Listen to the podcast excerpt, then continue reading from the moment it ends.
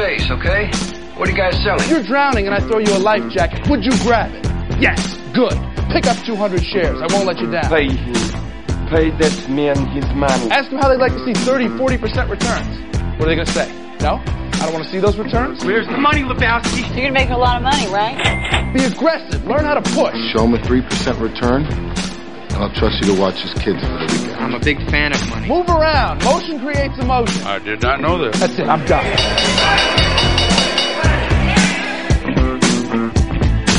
Hello and welcome back to Stocks and Jocks. I'm Tom Howell. He's Mr. Matt Weber.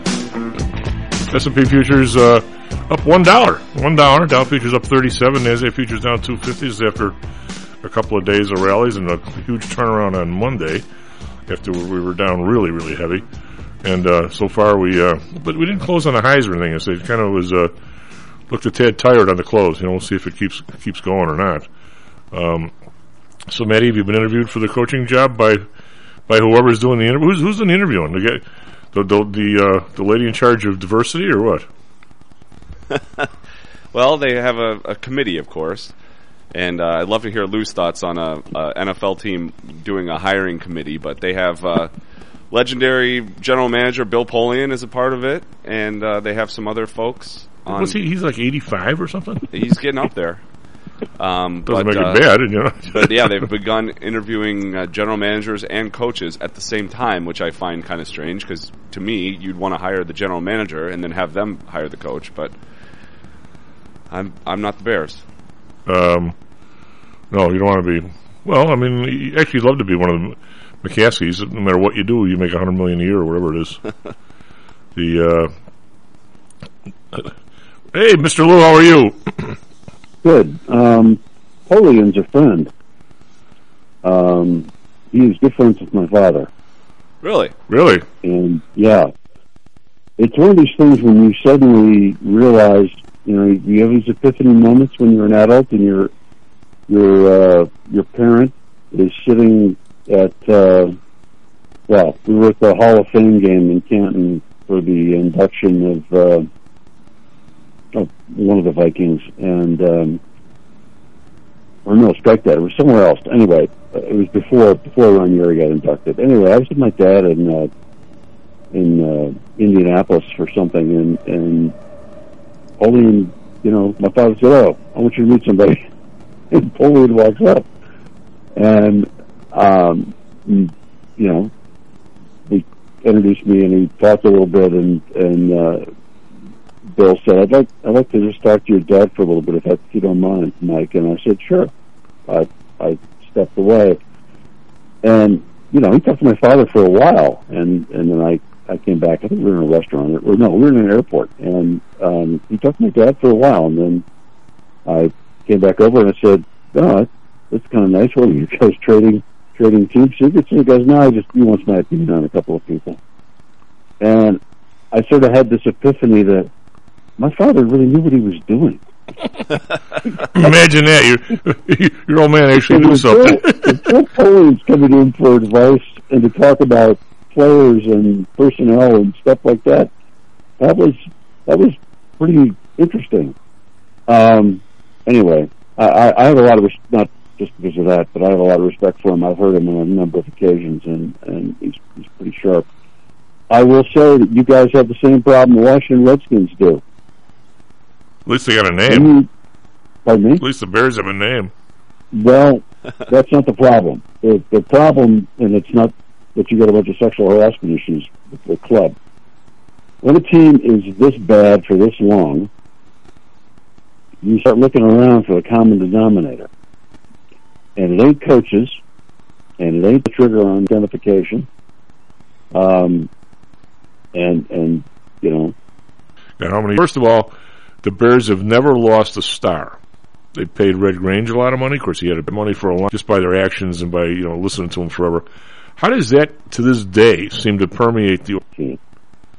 But but they are the ones making the ultimate choices on the guys who are doing the day to day running of the football club. Just like Dan Snyder was responsible for picking people and they they got they got terrible football judgment. And so the the fix is you know, either get out of the game and get somebody in there so we you, you get ownership in there or whatever it is. It's stop whatever you've been doing as an owner. Since you are the common denominator, stop whatever you've been doing as an owner, and and get somebody else to make your management decisions for you. Stay away from, you know, stay away from saying I really like this player or we got to fall all over ourselves to get this guy. Um, what whatever, but but they're picking they're picking people with some really bad football judgment, and they, and they've been doing it consistently. Well, why why this is like the third offensive lineman they've picked in the first round or two that has had a bad back that everybody knew about. I mean, what yeah. what do they what do they keep think they're stealing? I mean, I, plus they they got lucky with the one. Uh, what's his name? Eddie Ruben Brown. Uh, several years, many years ago, they picked a guy up that somebody tossed off another team. It was all pro caliber, and somehow he came here basically on the cheap and was like all pro caliber for about five years. And even though the guy was late in his career, and they they seem to have this attitude that we can pick up offensive linemen off the scrap heap when it comes time for uh, you know people getting rid of uh, money for the. I don't, uh, I don't know, but but as an old offensive line guy, I will tell you that offensive success begins with those five guys up front, and they can make they can make an average back look really good. They can make an average quarterback look competent, and and Chicago is the place where quarterbacks go to die because Chicago does not protect them. And I, the much maligned Jay Cutler could have taken you guys to a Super Bowl if if he had been protected in, even on, on an average, you know, at an average level in the National Football League. He got he got beaten to death back there. And and on those rare occasions when they could protect him, he picked people apart. He was accurate. He had a strong arm. I mean, he he has he has the personality of a halibut, but you know he he was a good quarterback. Yeah, yeah. It's a shame a guy like that doesn't land on a, like a better team. I, know, well, it, it, it is, and and I mean, it's this this is, you know, Matt Stafford's story. You know, basically, except that except he, he escaped. Um, but but really, I just I, I'm I'm sort of surprised that that there's not more calling out of the of the McCaskeys um, and and who they're picking to run the run the program in the Chicago press than there is already. Because because the DC press was merciless with Snyder, and and I don't know if it I don't know if it changed anything. I mean, the NFL the NFL is the only I think the only entity that's going to get Dan Snyder away from that club. But somebody, you know, pressure needs to I think needs to go on the ownership and say you guys are the common denominator. This club's you know we got lucky in, in in one year with a with a kick returner who gave us an extra 150 to 200 yards a game of offense, and uh, you know a, a line and a coach that was able to to handle the talent level that he had. Well, they uh, they so I, they I, hired. hate, I hate watching. I hate watching the Bears. It's pretty bad because I like I like the I like the certainly like the club. I like some of the people that you know some of the guys, and I have a, I have an emotional attachment to that but I hate watching them now because it just frustrates the heck out of me. Well, the next They've been unwatchable for the last three years, uh, and, and, and several years before that too. They've been completely unwatchable. And I will say, the McCaskeys always get a lot of grief. Uh, maybe, maybe not as much as they should because people feel like there's nothing they can do about it. But this week, after George had that press conference, I've never heard him get slammed as hard as he did this this last week by the press. I mean, he got torched. Well, he couldn't. He couldn't remember. He, he, he let out the fact that Polian's been around like for a while, judging Nagy and the other guy. But he, and they said, "How long has he been here?" And he, he couldn't remember or didn't want to say. So essentially, he hired the guy. You know, uh, I'm sure he's a good guy. Blue likes him. They hired him like mid-season to basically watch their guys, which is kind of weird. Yeah, Bill. Bill is a Bill is a really smart football guy. He's he actually reminds me, although I think he may not be quite as cutthroat as as Jim Finks, but he reminds me a lot of Jim Finks. And I I have more respect for Jim Finks than almost anybody else in you know in football. His son traded on the trading floor. He's a good guy. You know his son? Yeah, no, he's he's and, and smart and and a great judge of, of talent and yeah. You, you guys you guys should not have let him go. Uh, they couldn't wait to get rid of him because he, he was in, he wanted he was promised some power and then they didn't want him to have it. Yeah, I know, I know. And Well, what uh, ownership? and, and the and the, the I read some interesting statistic yesterday. I've been reading a little bit. I don't read too much, but the guy who's Biggs or Briggs, the guy at the Tribune reporter, maybe Brad Biggs. Brad Biggs, and he uh, That big, yeah. that in the last in the NFL, out of the last twenty quarterbacks that were were uh, picked in the first round, ten of the coaches got fired after their first season. I mean, you know, I uh, I look at something like that and I go, well, obviously, I mean, this guy Nagy, you know, love him or hate him, he was what he was over five hundred with the two two old quarterbacks, right? And he was two and eight with Fields. Yeah. Yeah. But my, I guess my question for both of you guys, Matty, you football, obviously football, don't. you know, in case you haven't noticed, and, and, and again, people lose track of this. In case you haven't noticed, football's a team game, and and if you don't if you don't have the supporting pieces, this is why I think I think people always look oh, very very hard at what happens. It's what's happening in New England and what has been happening in New England. And we had this discussion a couple of years ago, where I raised the question: What is it that that Belichick is doing in New England that allows him to take off the street guys, plug him into his offenses and his defenses, and and you know suddenly be able to to win consistently. And if he gets a Tom Brady for a while, or he get you know, or a couple of other players around him, he can he can turn it into a dynasty. What's he doing? Well, one thing I, I read, I wish I still had the article. Some dude did a big, big 10 year history. Their manipulation of the, how many, how many rounds are there? Maybe seven?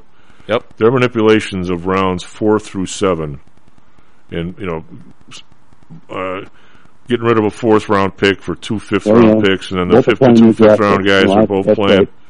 You know, in the fourth round pick that the other team got, the guy's out of football.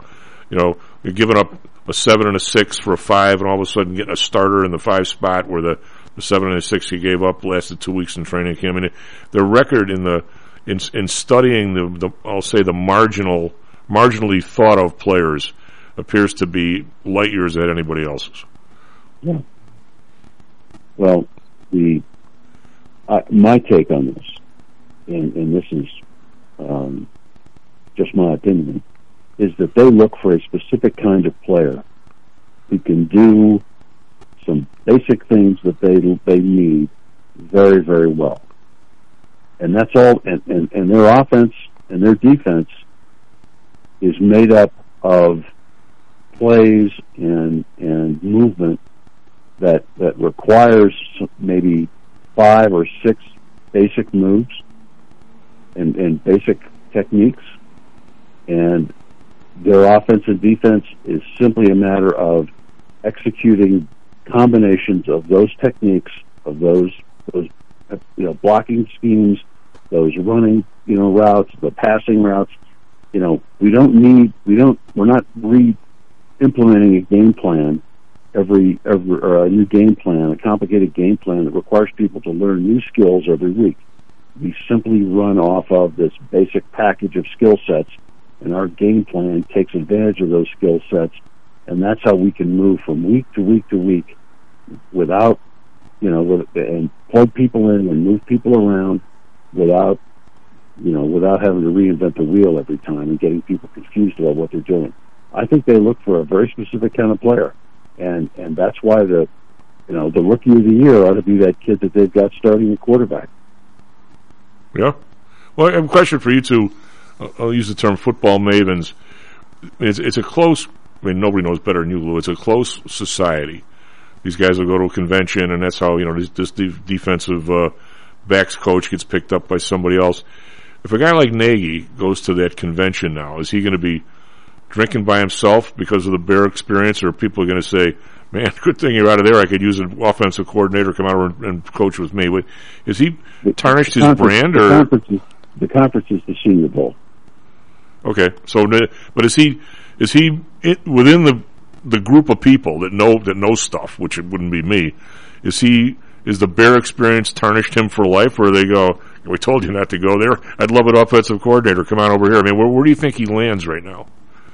Um, I well, okay. So these, these connections, as I said, the Senior Bowl is the prime uh, job market for coaches, um, and so so they'll they'll connect with people at the bowl. They'll talk to people at the, at the bowl. They'll go in. They'll meet up with their friends and, and their contacts.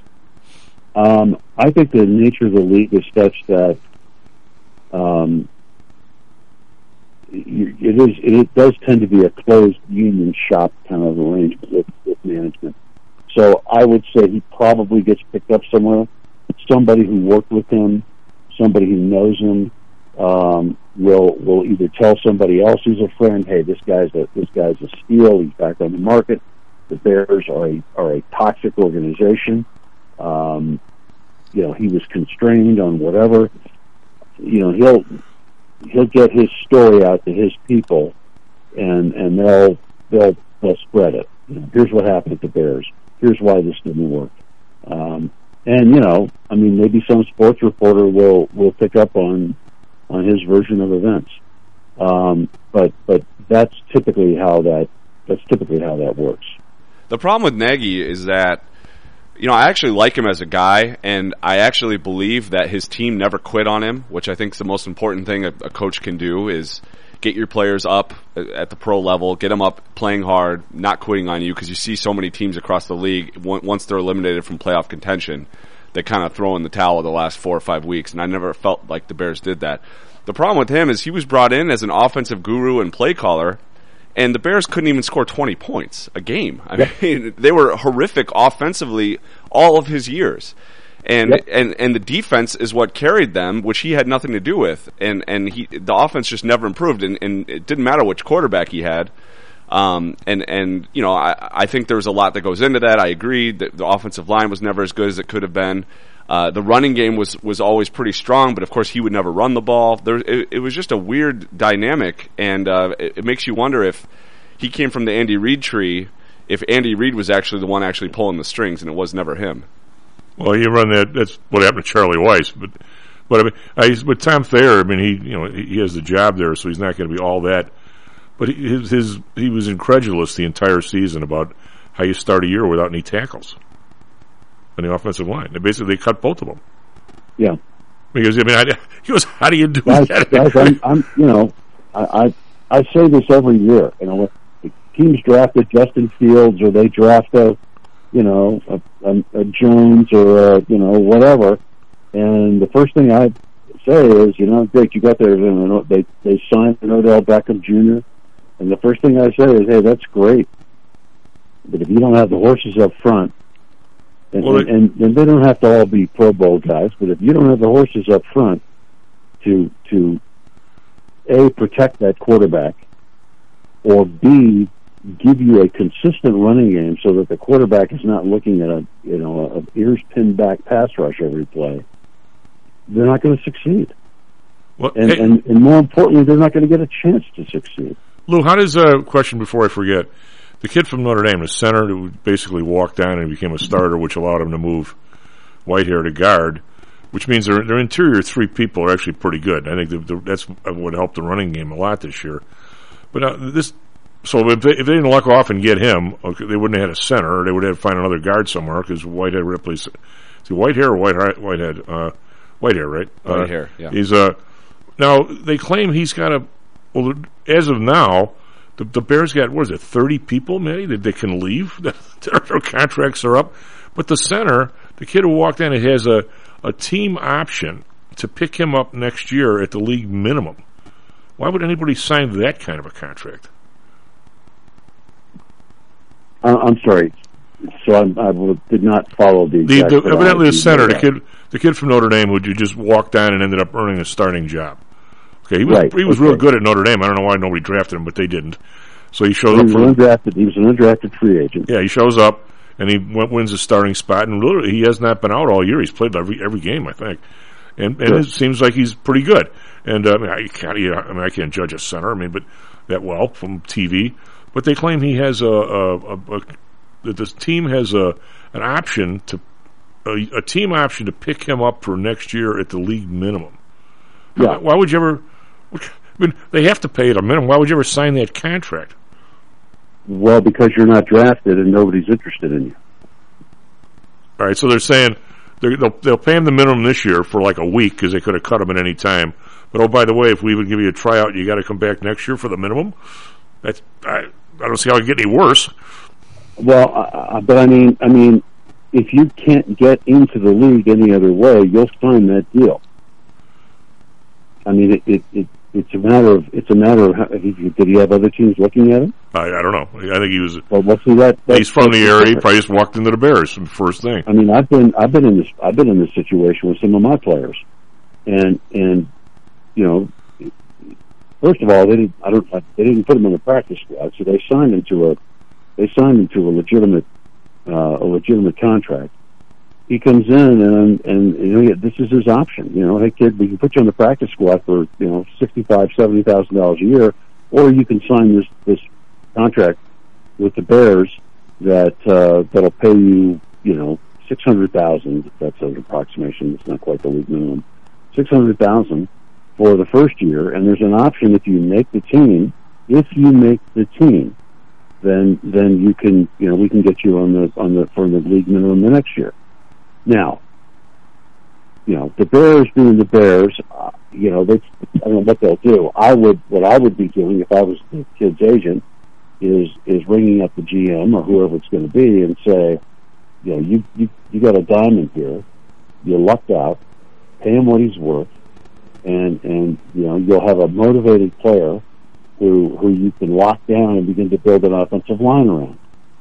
Um, we'll, we'll see. You know, we'll see if they do it. I don't know all the details of his contract, but but uh, there's no you you you don't have any you don't have any negotiating leverage. The only only other options you've got are teams signing you to a practice squad contract, and your option is to sign a contract for ten times that.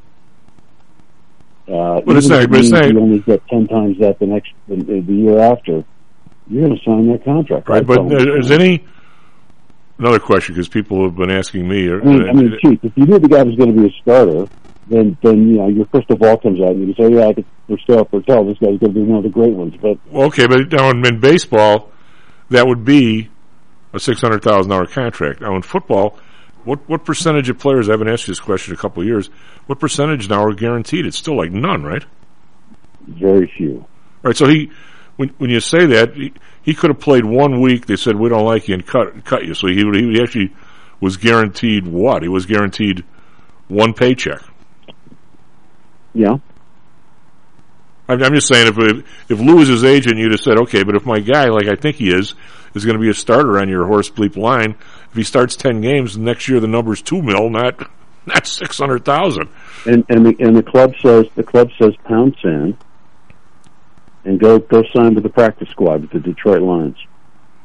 Well, there's no doubt if you want to play at an offensive line, Where the Bears are a cut you- place to go. They, where they can cut you, they can they can cut you, you know, in a, in a heartbeat too. That's true. So I mean, you you don't have to go. You sign the best deal that you can that you can sign, assuming that you know things are going to go as well as as, as they can. Right, well, according to No. Brad Biggs and, and Matty, you know, speaks highly of him, but uh, he, He's, what, is, he's a what, good he's a good writer. what, what is what did he say, Matty, in yesterday's paper? There's 30 people that can that can leave. I mean, that, that are Yeah, they ran a graphic on the on the game on the Fox broadcast last game of the year against the Vikings last week too. Um, basically, there's ten or twelve pretty big name uh, folks, uh, at least you know people that are playing a lot of uh, a lot of downs. Uh, some starters, some rotation guys on both the offense and the defense and special teams that are uh, unrestricted free agents this offseason. So it just Yeah. just time just timed out that way that they're, gon- there's going to be a lot of turnover on their roster this year. Great. Then they and they got what three draft picks or four? Uh, they have more than that, but I think they have five or six. But yeah, not the full allotment of seven. Well, they don't have a one, right? They don't have a one and they don't have a three, I believe, but they have two fours. Um, I'd have to pull it up, but something like that. And by the way, the league minimum, Lou, you're pretty much dead on. It's six hundred sixty thousand is the league Yeah, minimum. sorry, I, I wasn't. I couldn't pull the exact number out of my head. So what? ba- But Basketball yeah, is a I mean, mill, right? I mean, the the, um, the the short answer is when when you're negotiating these contracts, the club has the club the club unless there's a bunch of people after you. If you're a, a street free agent, you're a, an uh, undrafted free agent. Unless you've got two or three teams bidding on you, you you don't have any negotiating leverage. You simply you have to take the best deal to get the most money for your guy as as quickly as possible. Well, and that that's the way the league works. Well, that, I'm I'm sure that's the truth. Uh, SP futures up two two fifty. NASDAQ futures up twelve. We're gonna try and make it three days in a row. Be right back. Stocks and jacks. How much confidence do you have that your investments will make you wealthy? Do you truly know the odds? Welcome to Luckbox, the control freak's guide to life, money, and probability. Luckbox shows you how to gauge the likelihood of success before you commit to an investment or any other decision. And Luckbox is free for one year at luckboxmagazine.com slash jocks. Each new issue dives deep into the current investing climate, separates the signal from the noise with relevant trade ideas, and equips you with cutting-edge tactics you don't already know. Luckbox is the essential magazine for proactive investors who are hell-bent on pursuing life, luxury, and happiness through sports, fitness, travel, food, spirits, music, and a whole lot more. Smart investors don't bet on possibilities, they play the probabilities. Luckbox is $7.99 on newsstands, but you can subscribe for 10 free digital issues at luckboxmagazine.com slash jocks. Don't rely on luck. Get Luckbox at luckboxmagazine.com slash jocks. Hello, this is Tom Howell, the Chief. Confused about investing these days? I suspect you are not alone. Investing was never easy, although at times it may have seemed so. I think one reason behind the current concern, although maybe not explained as such, is how the fluctuation in the American dollar and the associated politics is affecting your investments and your wealth. It may not be enough to make some money in your investments.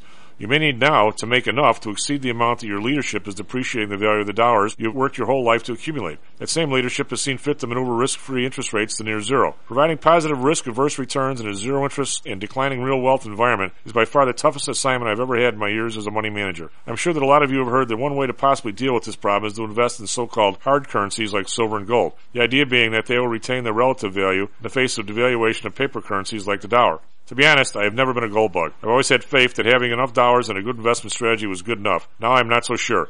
But I do know that if I did invest in gold or silver, I'd want to do it in the same manner as we do with PTI for investments in the market, with defined risk. If you feel the need to invest in gold or silver, we can do it using the same strategies that we use for our protected index program. No matter what you invest in, we feel that you need to know and control your risk. Find us at PTIsecurities.com. That's PTIsecurities.com. Stocks, jocks, Stocks and jocks. stocks and You jocks. are out of control. here, right now, right here, right now, right now.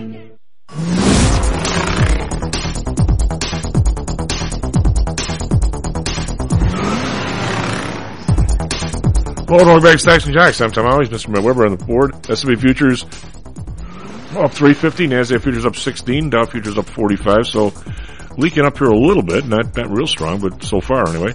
DAX down 3, call that flat. FTSE down 50 cents, call that flat. CAC around down 42, uh, it's uh, 0.6 percent. Boy, it was a snoozer on the DAX and the FTSE over there today. It looks like. Over in Asia, Nikkei down 276. They were up a bunch yesterday. That's a full one percent. They were up like two percent yesterday. So Shanghai down 42. That's 1.1 percent. Uh, they of course were up yesterday as well. Hang Seng up 27.1 percent. Uh, the uh, again they're down a little bit over there, but not much considering how much they were there yesterday. Bonds uh, pretty much unchanged at 1.74 10 year. The bond minus point, um, uh, minus point zero six. Just can't make it to zero. They keep getting there, getting close, and it keeps getting slapped back. Uh, Jap- Japan up uh, is 0.13, which was 0.16 the other day, so they're down a little bit. Um, oil down 38 cents, but still way above 80, 80 bucks, 82.26. It's a big rally this week in oil. Brent down 23 cents, 84.44. Natural gas down 22 cents, but 463. So up like a dollar from the low a couple weeks ago. RBOB unchanged at 238. We've got gold, uh, which had a run yesterday, but now today it's down 260 at 1824. Silver up 7 cents, 23.28. Copper down 2 cents, 454, but still high. FCX, which is the stock that most people mess around with they want to mess around with copper, had a big strong day yesterday. And we've got crypto, Bitcoin down 13 bucks, so we'll call that flat at 43,790. I got the PPI number coming out today. Um, we had the CPI yesterday at 0.5 percent, and uh, which is a little hotter than people expected, but still not as bad as the uh, well, just the seven of the month the month before. Actually, the eight the month before, and a seven the month before that. Matty, what do you got for us? Traffic, weather, sports. 37 minutes past the hour. Good morning to everyone out there. We have one crash on the area expressways, and that's down south on the tri-state northbound just before Crawford Avenue. There's an accident uh, that apparently has just been cleared, but there's some solid congestion because of it. So expect some delays on the northbound at tri-state I-294. Somebody hit a person. The person was splattered all over the place. That's not good. Uh, no issues on the Ryan, I-57 or the Bishop Ford. Looks like the Stevenson's all quiet. Same for the Eisenhower. Northside expressways are looking good too as is Lakeshore Drive. So we're off to a good start here on a Thursday morning. Off the expressways, there's one crash up in the northern burbs. Dempster Street at Waukegan Road, there is a crash. But everything else all quiet out there. Weather today, uh, cloudy skies, a high of 39. Right now it's overcast and 38, so we'll stay right around here in the upper 30s today. For our Phoenix listeners, partly cloudy skies with a high of 72. Right now it's clear and 46. In sports, the Bulls uh, played a late one at the United Center last night for national TV. It was a 9:10 p.m. Central Time tip-off, and it was a good game for about two and a half quarters. Tied at 71 uh, halfway through the third when the Nets went on a huge run, ended up building a 30-plus point lead and uh, beating the Bulls 138 to 112 was the final in that one. Uh, Bulls are still in first place in the East, but the, the Nets at full strength look to be a force to be reckoned with. Is that one where you say the game was not as close as the score would indicate? Well, I think the game was closer than the score would indicate if you watched. I mean, it was a it was a tight back and forth game for halfway through halfway into the third quarter, and then Bulls just had a bad cold streak where the Nets made everything, and then it just turned into a blowout. Blackhawks uh, were off last night. They're back in action tonight as the Canadiens come to town. That's a 7:30 p.m. puck drop. Coyotes played. Uh, they beat the Leafs last night, two to one. College hoops, Notre Dame blew out Clemson 72 to 56, and it was Northwestern losing a heartbreaker at home to Maryland in double overtime, 94 to 87. Chief, I have a whole bunch of questions here for Lou. Um, it says here profits for S&P 500 companies rose 22% in the fourth quarter and uh, nearly 50% in 2021. Um, well, I was listening to uh, your your girlfriend Elizabeth Warren quizzing the uh, the, the, the Jay Powell and uh, a uh, she asked a few questions. I mean, even I mean, no matter what, even though I'm not a fan of the ladies all that much, every once in a while she does say something that, for whatever reason, other people need to say once in a while. And uh, if if you listen to uh, your, I just wonder how the, the masses of people who somehow or another, I, I guess, either they, they went to school too long ago or they didn't study when they were there or something. I'm not, I mean, nobody's dumb. Don't, don't get me wrong there, but in terms of knowledge of some things, I'm sure you run into people all the time that have don't even have a clue as to as to how a parking uh, parking ticket even works, or I mean, the people have no knowledge of the law at all, and I'm probably one of those people. But I'm, I'm stunned by the people. Several, several of them, several of them sit on the Supreme Court. Uh, yeah, but and I have same kind of views with people with when you have somebody come you start talking about inflation and you have 15 CEOs in a row and they and they talk about how they managed this despite costs going up and blah blah blah they managed to have increased margin. Okay I if you say this I don't know how you say uh, you know things uh, it's it's like a weirdo story one of my buddies at Pullman, a guy named Stan, a real nice guy. Somebody interviews with him, and the guy first he says he was rift, you know, reduction in force. Then he was downsized, and Stan looks at him. He says, "Hey, buddy, you got bleep canned." whatever, whatever you want to call it. Yeah, I got fired. Let's just leave it at that. I'm not holding it against you. Just what's with all these other words? I mean, Elizabeth Warren says to him. So he says to Jay Powell, she goes, and he said something about you know, uh, their inflation's a problem, but but companies have been able to uh, maintain their margin or sometimes even increase their margin. So she says, what you're telling me is they've been able to raise prices because they're concentrated more than they should have by the inputs. And he basically he, and he, he he looked at her like if she had three heads, but that's exactly what he said, right? Does anybody understand that that's when people say they increase margin, it means that they raise prices more than quote, you know, they were forced to by by. Uh, does anybody did anybody get that connection other than maybe the, the people listening to the show? Um, I am not an Elizabeth Warren fan in any way, shape, or form. I think she's a unethical and and you know deliberately misleading individual with respect to her heritage and everything else in order to you know Oh yeah, promote the, herself. yeah, the Indian part. But uh, she was she was a very effective business attorney for Really? many years. Now she's gone she's gone full commie in the last you know four or five years, but but she was a very competent business uh, lawyer when she was teaching at Harvard and and you know knew her stuff. And so it doesn't surprise me every now and then that that you know that those neurons, those old neurons fire, and and she you know she comes up with an astute observation or two.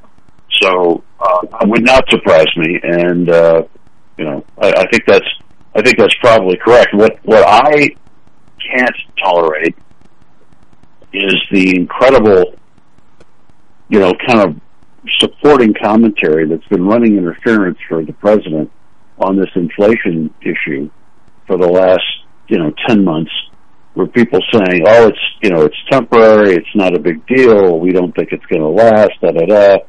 And, and, you know, it, it's eating people's lunch. And it, it was, it not, and now, except now, you know, this is something you and I've talked about many times. Now it's eating people's lunch out in the open. Beforehand, trying to get people to acknowledge or get the Fed or, or somebody else to acknowledge that, that we were looking at a potential for significant price rises, you know, that was, that was, you were, we were sort of the lone voices in the wind. But now it's out in the open. Now when you drive to the gas pump, what are gas, gas prices are up like, oh, you know, 70%? You know, now when you drive to the gas pump, you, you can see those prices. Now when you go to the grocery store and you pay, you know, another 30 to 40% for a gallon of milk, you can see how this, this is, is hitting. And yet they were still gaslighting us. They were still just saying, yeah, this, it's not really what it is. Just don't pay attention to the man behind the curtain. Um, until recently. And, and now all of a sudden, you know, the light bulb's coming on and people are saying, well, yeah, we, we may be in an inflationary spiral. And the question now is, what do you do to try to stop it?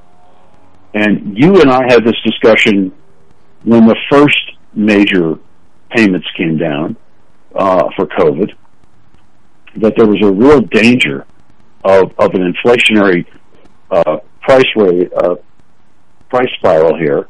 If, if this money was not, you know, was was not managed properly, it it didn't matter. I, there was a great discussion on um, one of the pod, one of the other podcasts I listened to, in addition to Stocks and Jocks, that that said at some at some point, you know, with Trump and then this continued on, they decided they were going to ignore the unintended or or the, the well known consequences of, of of paying people not to work and and stopping um, the uh, uh, evictions and putting a moratorium on evictions.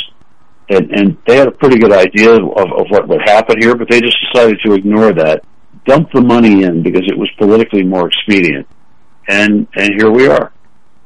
Um, I could say, Lou, that if if, if somebody gave me, well, somebody knows how to work a computer better than me, and, and, and two assistants, I could write an economic paper that would absolutely say that this is a 14 to 15 year phenomenon, and it just it was just exacerbated by this COVID thing. And the, I mean, I, when the last, you know, since the day COVID started, which is what two and a half years, the money supply is up 38 percent. That that didn't Yeah. happen. That didn't happen during World War II, for God's sake. I know. Uh, but the and, and you know what, the the regular citizenry, which I would never accuse you of being, uh, thinks that the unconscionable part about selling sending people checks and uh, and the PPP program, which by the way in Illinois was thirty eight billion dollars or something, uh, and all the other little programs that went with it. You add all those together, that I'll say regular people sort of got. It's like twenty five percent of all the money that they now they haven't spent all the other stuff, so that's probably unfair to say, but it's like twenty five percent of the total of the trillion, two or three trillion dollars Yeah. they spent. I mean, the Yeah, other I know, stuff- and, and, and the response, the response, and this this was well known. This is this is one of the reasons why, you know, Manchin and and Sinema, I mean, and, and the rest of the Republicans. It's one of the reasons why they were not in favor of of Build Back Better. I mean, Manchin pointed out that we hadn't spent we hadn't spent billions and billions and billions of dollars that had already been been thrown, uh, you know, thrown into the money supply as a result of the of the first bill. Speaking of which, and and asking where that money has gone, we know where it hasn't gone. Right? It hasn't gone into ICU capacity, and and increasing our ability to deal with a COVID virus.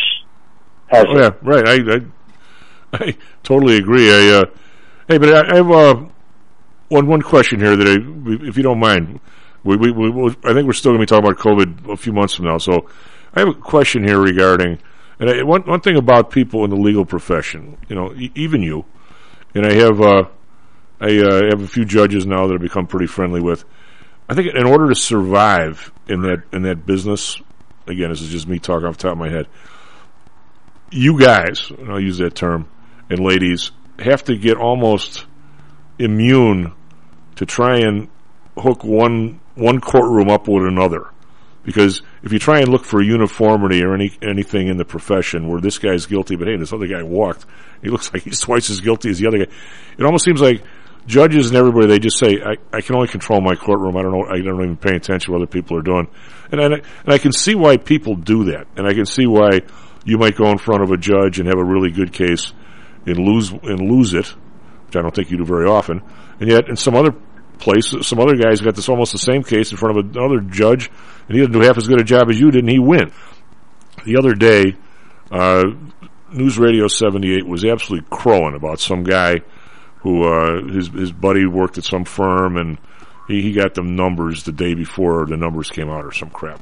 So the guy made 110,000, and of course they tracked him down. There was some FINRA audit. You know, they're, they're the 25 year old FINRA people that are all over every firm. You know, jumped on this guy and, and, and they, they ate him for lunch, and he's he's convicted. Okay. Well, of course we had three people on the Fed that just resigned for just saying. But now here's an article here about your your buddy. I love saying that.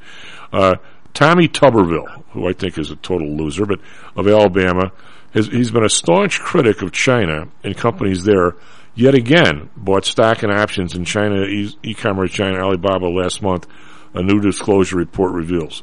Tuberville made three separate purchases of Alibaba shares valued at as much as three hundred thousand bucks, which is more than the one ten this other guy made. The buys were made in less than five months after the Republican spokesman said in uh, in mid 2000, it couldn't, that can't be 2000, it was 20 years ago. He had ordered, he had ordered his financial advisors to sell off a small stake in Alibaba stock after becoming aware it was in his portfolio. So he made a big to do about selling it when he didn't know he had it, which of course he probably did know. Why, if he didn't know he had it, how would he ever find out? Tuberville was revealed in July as having violated a federal financial transparency law, the Stock Act, by failing to file disclosures of about 130 stock and option tra- transactions from January 2021 through May 2021 within a 45 day deadline. How the hell uh, can we prosecute anybody for this crap when, when we let these guys just walk? I mean, I mean, I don't. I mean, I know it's not. It's never going to be even, right? The world's not built that way. But how, how does this even exist? How does this guy not thrown out of the Senate next week? Uh, I mean, you're asking you're asking me to to explain prosecutorial discretion. Um, that, well, at least you could, at least you named it. I couldn't even name it. Yeah, prosecutorial discretion, which says we're going to go after some people, we're not going to go after others. You, you you are living with the with the blowout from prosecutorial discretion in Chicago right now in the form of Ms. Fox, who does not like to charge felons with crimes and is much more interested in putting people who are dangerous back out on the streets until they do something that gets her attention, and then and then she'll she'll hammer them. Okay, look, Um, how about making it simple, uh, a simpler? This is this is not a matter. What what you just described is not a matter of some judge who who doesn't like you or who thinks your your case is is just wrong. I, I just I was just in front of one of those. Um, this is a case where a prosecutor has looked at the case and said, "Are we going to charge this?" And there will be some justification with with within the prosecutorial chain of command saying we're not going to charge it and here's why, or we are going to charge it and here's why. Okay. And, and I mean the, the the because it's a U.S. senator, that discretion determination goes right up the right up to the top of the chain of command. Right. Well, With the me, guy that you just talked about on on uh, uh, Sports 780 or Talk 780, that discretion discussion maybe went up one level, and somebody said, "Is he connected?" No. Okay, we can charge him. Go. All right, let me ask a simpler question, a more basic question. Won't be simpler, maybe. It's a federal financial transparency law called the Stock Act. All right, so who exactly is charged with enforcing the Stock Act? Is it is it the state of Alabama? Is it the SEC? I mean, the state of Alabama. It's a federal. It's a federal statute, right? Uh, I would imagine, but now does that does that mean the SEC does it? The Justice Department does it? I mean, who? who Well, the Justice Department. I mean, I mean, so the SEC has an enforcement arm that is comprised of, uh, you know, DOJ counsel. All the prosecutions for the government are handled through the DOJ. So the SEC will have an enforcement arm that tracks this stuff down, identifies the issues, and then refers it to the the, the appropriate people over at the Department of Justice for prosecution. That's at the federal level. State levels, it's you know, it, it's whatever the state has in place to to manage something like this. But but in DOJ, there's a securities fraud group or or um, team that works hand in glove with with SEC's enforcement people, and so it gets referred over to them, and and SEC will have a recommendation, and if DOJ comes back to them and says we're not going to prosecute this, the SEC people throw a fit. They call their bosses at SEC and say, I need an SEC to DOJ confab because we think this guy or these people need to be prosecuted. And, and DOJ is saying they won't. And then you get, I mean, it's this incredibly bureaucratic discussion, but, but that's where, you know, the prosecutorial discretion uh, over what cases you want to take to trial gets, gets wrapped around or bumps into the desire of the people who are actually administering the law uh, with in, in terms of you know their desires for who who they think are, are guilty. Well, I could and, and even if you have rock solid evidence in your mind on the SEC side that this guy is guilty or that a particular person is guilty, when you send it over to DOJ, they look at it from the perspective of if I have to try this case, what's going to happen? Am I going to get? A, is this guy sympathetic? Is this some blatant, you know, thing? Um, it's one of the reasons this Elizabeth Holmes case was watched so closely. The Theranos case was watched so closely by by prosecutors because this is one of the big ones that went to trial, and they did not convict her on more than half of the things she was charged with. And so, if you're if you're a prosecutor at DOJ, you take that into account. You go back to the people at SEC and say, "Look, I know you've got what you think is rock solid evidence here, but this person is a sympathetic. The you know we can't show intent. We just show that this stuff happened, and and the you know the chief standard of proof, which is everybody knows this, is not going to be good enough for us if we have to take it into a courtroom. I would bet so we're not prosecuting. I would bet you, Lou, that this is you know not that it is, these kinds of things frost me, but um, a firm the size of PTI, full service brokerage firm, I would guarantee you that if this guy was trading through us, somehow these gnomes would come down on us like a ton, a ton of bricks. Because didn't you know the guy was a senator? Didn't you know he did 130 transactions in two months? Or aren't you supposed to re- be reporting this? Aren't you supposed to have heightened uh, look at this? I'll guarantee you he's going through some place they won't even touch him. It'll be Morgan Stanley or Schwab or somebody. It won't even be an afterthought. Yet if it was us or anybody that they can, they feel they can bully, they'd be all over us. That's probably true. did you know that Dick Durbin is a senator and he did 140 trades. Did you did you ever ask him if he was reporting these things? Did you did you ever t- you know where was your whatever, the words they use? Where where was your uh, you know what does it say in your procedures about having a senator as a client? Well, You well, know, I mean- well, well, that's but uh, yeah. I I mean, I mean, the short answer is that somebody, and I don't know the Tuberville circumstance, but they they may come. DOJ may may come to the head of DOJ, the Attorney General, may may look at his people and say, okay, they pick the phone up. They call Tuberville's chief of staff, and they say, we're not going to prosecute your boss, but but you know, remember that. Yeah, that that that's the kind of horse. That's that's horse trading. But what you know, but it it when, when that stuff starts to happen, Lou, we, do, we we lose a little bit of what we're supposed to be. I think. I mean, it, What do you What do you mean when it starts to happen? uh, it's always happened. at this level.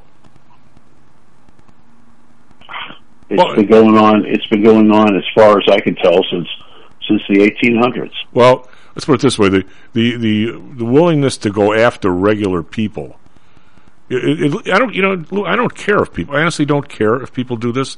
If you went back to open outcry again, to where you could see who you were trading with, I'd say get rid of all the insider trading laws. People would learn to police themselves. I don't, I don't have a problem with that. Milton Friedman said that in class when I was there one day. I mean, I don't have a problem with that. But you can't, you can't have this. At, at least the person at the SEC, if they're not going to go after this guy, has the obligation, in my mind, to pick up the phone and say, "By the way, how many insider trader cases we got going? Oh, 150. Well, why don't we get rid of all of them? Because how do, how do we how do we continue to prosecute other people when we let other people the same day let them go for the same thing?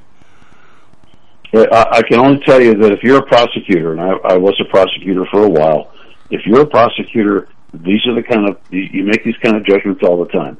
You can't you can't throw everybody in jail. You can't. You don't have the resources to pursue every one of these cases, and so you look you look for the cases where the the guilt is clear, where the the size of the the size of the crime is significant, where whatever, and maybe maybe the prosecutor says, you know what, I'm going to let the Senate Ethics Committee handle this. That this is an ethics more of an ethics thing than a legal thing. I'm going to let the Senate Senate Ethics Committee handle this, and we're not we're not going to get involved. We're going to chase, you know, we're we're going to chase somebody else. Well, I can only imagine where the the wolves are going to judge the other wolves. Yes, absolutely. That always works. Well, I, I'm just I'm just telling you. You, Yeah, I you get you put you put these organizations in place, these bureaucracies in place, and and they are charged with exercising their best judgment as to what is going to give them the biggest bang for a buck. And in, in the bureaucratic world of federal prosecutions and the FBI and and uh, various avenues that, that these these cases can can travel down, these considerations come in. I don't have the resources to chase this case. This case will be a whatever. This case is going to get us a lot of favorable publicity. Why do you think the FBI went after basketball, college basketball coaches and and movie stars that were were bribing to get their kids into college? These aren't these aren't major crimes. You know why they did it? Because of the publicity. Yeah, oh yeah. It brought a lot of good publicity. You can walk around in that bureaucracy and say, "I nailed three NC2A coaches." Yeah, That- or, that- or the, these are the kinds of things that motivate these folks. And you know, if you stumble into the crosshairs and you happen to be a target big enough for them, I mean, why did poor old Martha Stewart get hammered? because she she wasn't she wasn't nice to the prosecutors. Well, I, I mean, this is these are the kinds of things that, that, that enter into consideration when these kinds of cases move forward. So Lou, uh, we got a dash, but I have to ask: Are you a candidate for general manager? uh, no. How do you know? Uh, well, I know because nobody's contacted me. Besides, we have our own little tussle out here in Denver right now going over over a football club. Is uh, what's his name still involved? Elway? I'm sorry, who? Elway still was he still a big shot there? Oh yeah, yeah. So so they're gonna, but they're gonna sell the team. The team is going to be able to be sold finally. They they eliminated a lawsuit that's been going, legal claims that have been going since 2008 Wow. from a long dead owner who had a right of first refusal. Uh, he passed away. His corporation, however, kept asserting to the Broncos that they had a right of first refusal over any sale, even though they don't have the money to buy the club. And what they were doing was looking for a settlement so that somebody would buy them out to, to be able to press forward with the sale. And the Broncos called their bluff and said, no, no, we'll, we'll sue you. And, uh, and so it, it ran in litigation here in, in Colorado State Court. They finally got a decision a couple of days ago where the judge said, yeah, this guy's been dead for a long time. He doesn't have any right of first refusal. You can go ahead and sell the team. Did they? Was he was he murdered or was he just die? No, he just died. Oh, all right. God, am I getting suspicious or what? well, this is in Chicago. This is Denver. So he just died. All right. Lou, thank you very much, bud. Have a good weekend. Get some skiing in if it's good. S&P futures up four, NASDAQ futures up 16. Be right back, Mr. Dan Janitas. Are you one of the millions of people who suffer with pain? Do you wake up in the morning with stiffness in the lower back or neck? Why are you using medication to cover up the symptoms without treating the actual cause? Painkillers, muscle relaxants, and anti-inflammatories are not the answer. At ChiroMed, physicians are trained to detect the cause of your symptoms and to correct the underlying problem. If you're ready to listen to common sense and do what it takes to make changes in your body that can affect your health for the rest of your life, give ChiroMed a call and set up a complimentary consultation. They are located in Orland Park and can be reached at 708 403 2727. 20,000 patients over 22 years have been treated at ChiroMed and over 90% of them have had positive results without medication or expensive surgery. Isn't it time you did something good for your body too? Give ChiroMed a call. 708-403-2727. That's 708-403-2727. Let's get you pain free and living again. Is your business being challenged by the complexities surrounding healthcare reform or other matters related to human resources management? If so, then Cognos HR can help.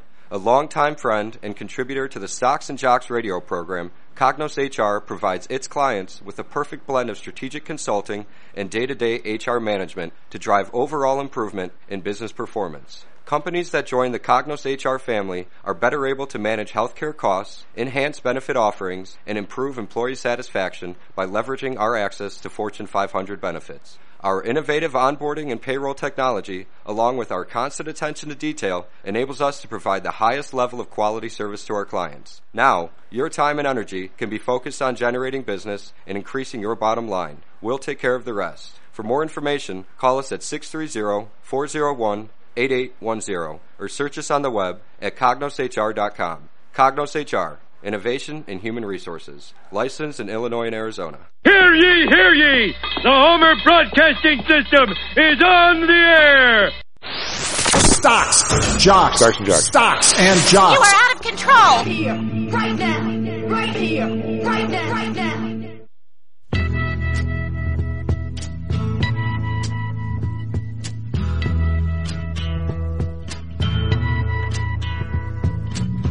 There's something happening here. Hello and welcome back to Stocks and Jocks. I'm Tom Howell. Mr. Matt Weber on the board. SP futures up two, NASDAQ futures up eight. Quiet morning, mostly to the upside uh, after uh, a couple of days of rally, and well, actually after the huge rally that started about noon on Monday. Uh, Dan, how are you? Good, good. I understand you bought a hundred spoos at noon on Monday, and uh, you're laughing. yeah. No, but I'm I am still laughing a little bit. Uh, we've had a good good start to the year on a on a relative basis, especially last year was great. Um, and and despite what what uh, a lot of tech investors were seeing, we were actually benefiting um, from some of the rotation that we saw at the beginning of this year. So first two weeks of this year. So it's been a it's been we're, we're off to a good start. Good, good. We uh, actually, I mean, today we don't.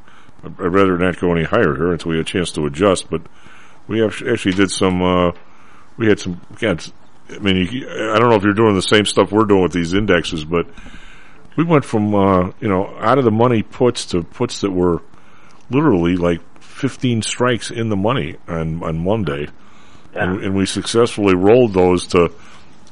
I, I- you know, in retrospect, I would have rolled them down even further. I rolled them down like 12 bucks.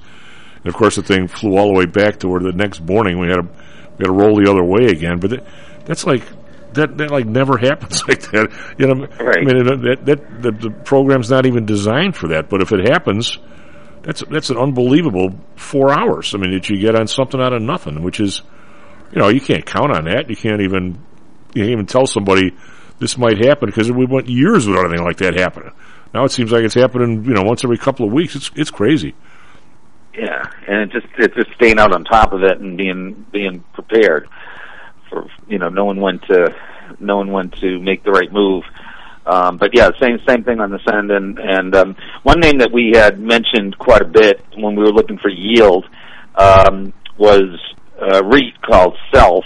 Self. It's a self storage, a public storage REIT, and that is up over fifty percent. They had a nice run in the last couple of weeks, so that helped. That has helped our performance because we've taken a pretty big position in that name. But we were buying it, the stock in the high threes, and now it's in the sixes. Wow! And that's all. I mean, a lot of it's due to the fact that this is a good yield play in an environment where we're still seeking yield. Um, you know, treasury rates, you know, it's amazing the story one week to the next. I mean, 10 year at 10, uh, 174, it was over 180 last week. So the stories change week to week, but we still believe rates as a whole are going higher and you, you want to protect yourself. Um, so you have, you have to put, um, you have to look for those names that are going to pay consistent, um, uh, income, whether it be in, in the form of a dividend or, um, you know, sort of avoiding or, you know, avoiding the, the U.S. Treasury, you know, longer end, 10 year, 30 year, um, which is, continues to be extremely volatile, but there are still names, like I use this one example of Self, that's done quite well in this environment, uh, as have the preferreds, um, preferreds have done quite well. Um, another name which we don't mention very often, but it's it's had a good run in here in the last few weeks. Is um, Vanguard has a high dividend fund, and for those who want to have exposure to the dividend side and the value side, but the dividend side in particular, because I talk income, VWM um, has had a nice run in here recently, and I think as we've shifted away from value and more towards growth, this is a good position. It's just it's an ETF, but it's a good position to give you wide exposure to um, the higher paying dividend. Um, You like that one? You like that one better than a DVY? uh, v, VYM. Yeah, I mean they're they're you know you're um, any one of those names is good. This is just a, the one that that we happen to use when, um, like I said, and this I think it makes sense in this environment um, to have. Um, although we're we're looking at specific names, but if you want to gain broad, exposure, here's an easy way to gain broad, broad exposure quickly.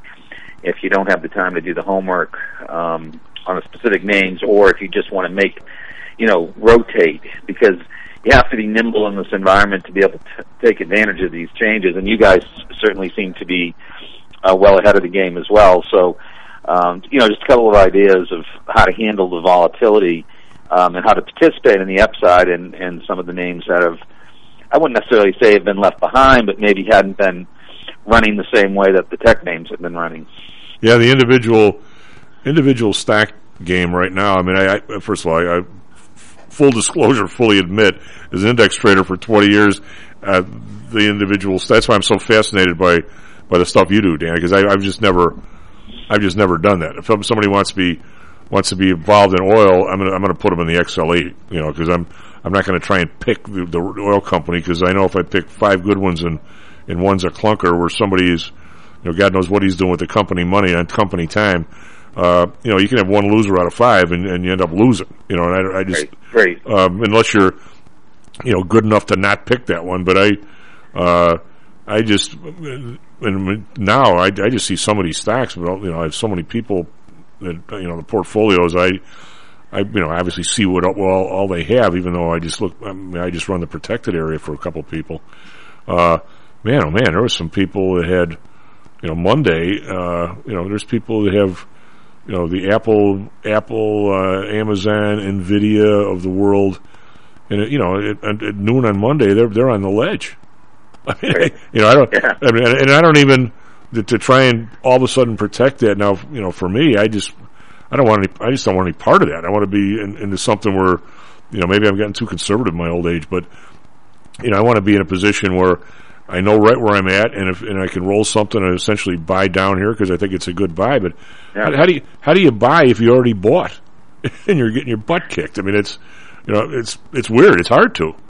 Right. How how how, how does a growth how does a traditionally growth manager end up in a um, uh, value trap, if that makes sense. Yeah, yeah. You keep uh, buying, but but um, no, I agree. I think the the thing is our knowledge of the of the markets and and you know really how the how trading you know the flows of trades and the flows of funds and investor psychology and and although it doesn't always make sense, there usually is some there is usually some sense um, if you really dig down and you look at where numbers are and where the common you know you know what the Fed is expected to do, which has now become pretty um, commonplace and pretty much built in. I think for for increases in 2022 is pretty much the the norm, and I think it's already built into the market. So that if there was some action that was you know considerably less or considerably more than four increases, then I think we might see a move. But otherwise, I think that's built in.